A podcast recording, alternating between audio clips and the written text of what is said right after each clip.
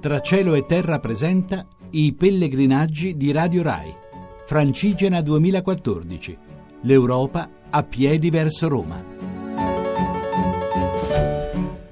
Un saluto da Sergio Balzani e da Michele Ferrario. Siamo qua a Pont Saint Martin, però questa mattina eravamo ancora a Verres e l'abbiamo fatto tutto a piedi, un percorso lungo la via Francigena ancora in eh, in Valle d'Aosta, lungo un percorso del quale non siamo ben certi quale sia la lunghezza, perché eh, una guida riporta 14 km e 9, un prudenzialissimo 14 km e 9, ma quella che hai tu invece dice una cosa ben diversa. Dice 17,7, comunque ci abbiamo impiegato anche oggi le nostre 5 ore con una, peraltro due, due fermate. Allora la, la lobby svizzero-svedese costringe il povero Sergio a fermarsi a pranzo e quindi quella è già un'ora persa secondo noi guadagnata e poi abbiamo anche visitato un, una mostra oggi.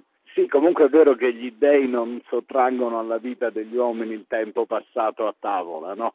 mai, mai. E quindi siamo abbastanza tranquilli e non fosse tempo perso. Eh, no, la, la, visita che abbiamo fatto è stata la visita al forte di Bard, anzi siamo andati al forte di Bard anche per vedere la mostra di dipinti del monastero di Monferrat che sono esposti in questi giorni, mi pare fino al 2 giugno, al castello di Bar. Però la, la sequenza di ascensori era abbastanza impressionante. Allora Sergio e io abbiamo discusso, infatti, a me sembra, dunque, li chiamavano ascensori, ci sono quattro singoli ascensori che portano in cima a questa rocca altissima. Eh, se li chiami ascensori, eh, io gli ho detto, se fossero una ferrovia, una, una cremagliera sarebbe la più ripida al mondo e Sergio mi ha subito bloccato No, io ho detto che tu non hai parlato di cremagliera, hai parlato di ripidità, dice questo ascensore è molto ripido e l'ascensore di solito è assolutamente in verticale, tutti gli ascensori hai sono ragione, ripidi quanto è possibile esserlo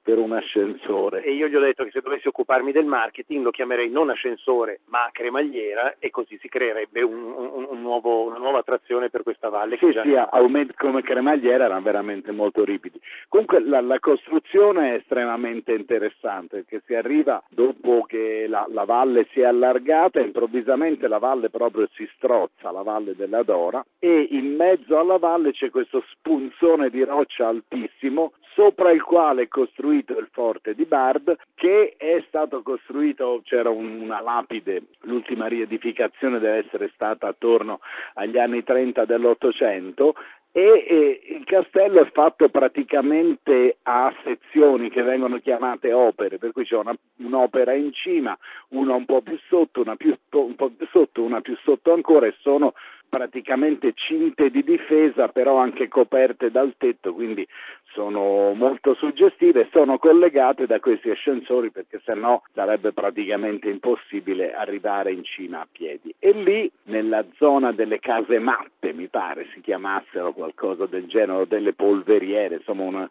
un, un, nome molto, molto bellico militare, c'era questa mostra di quadri provenienti dalla Pinacoteca di Monferrat. Torniamo ieri sera, mm, torniamo a parlare di, di cibi.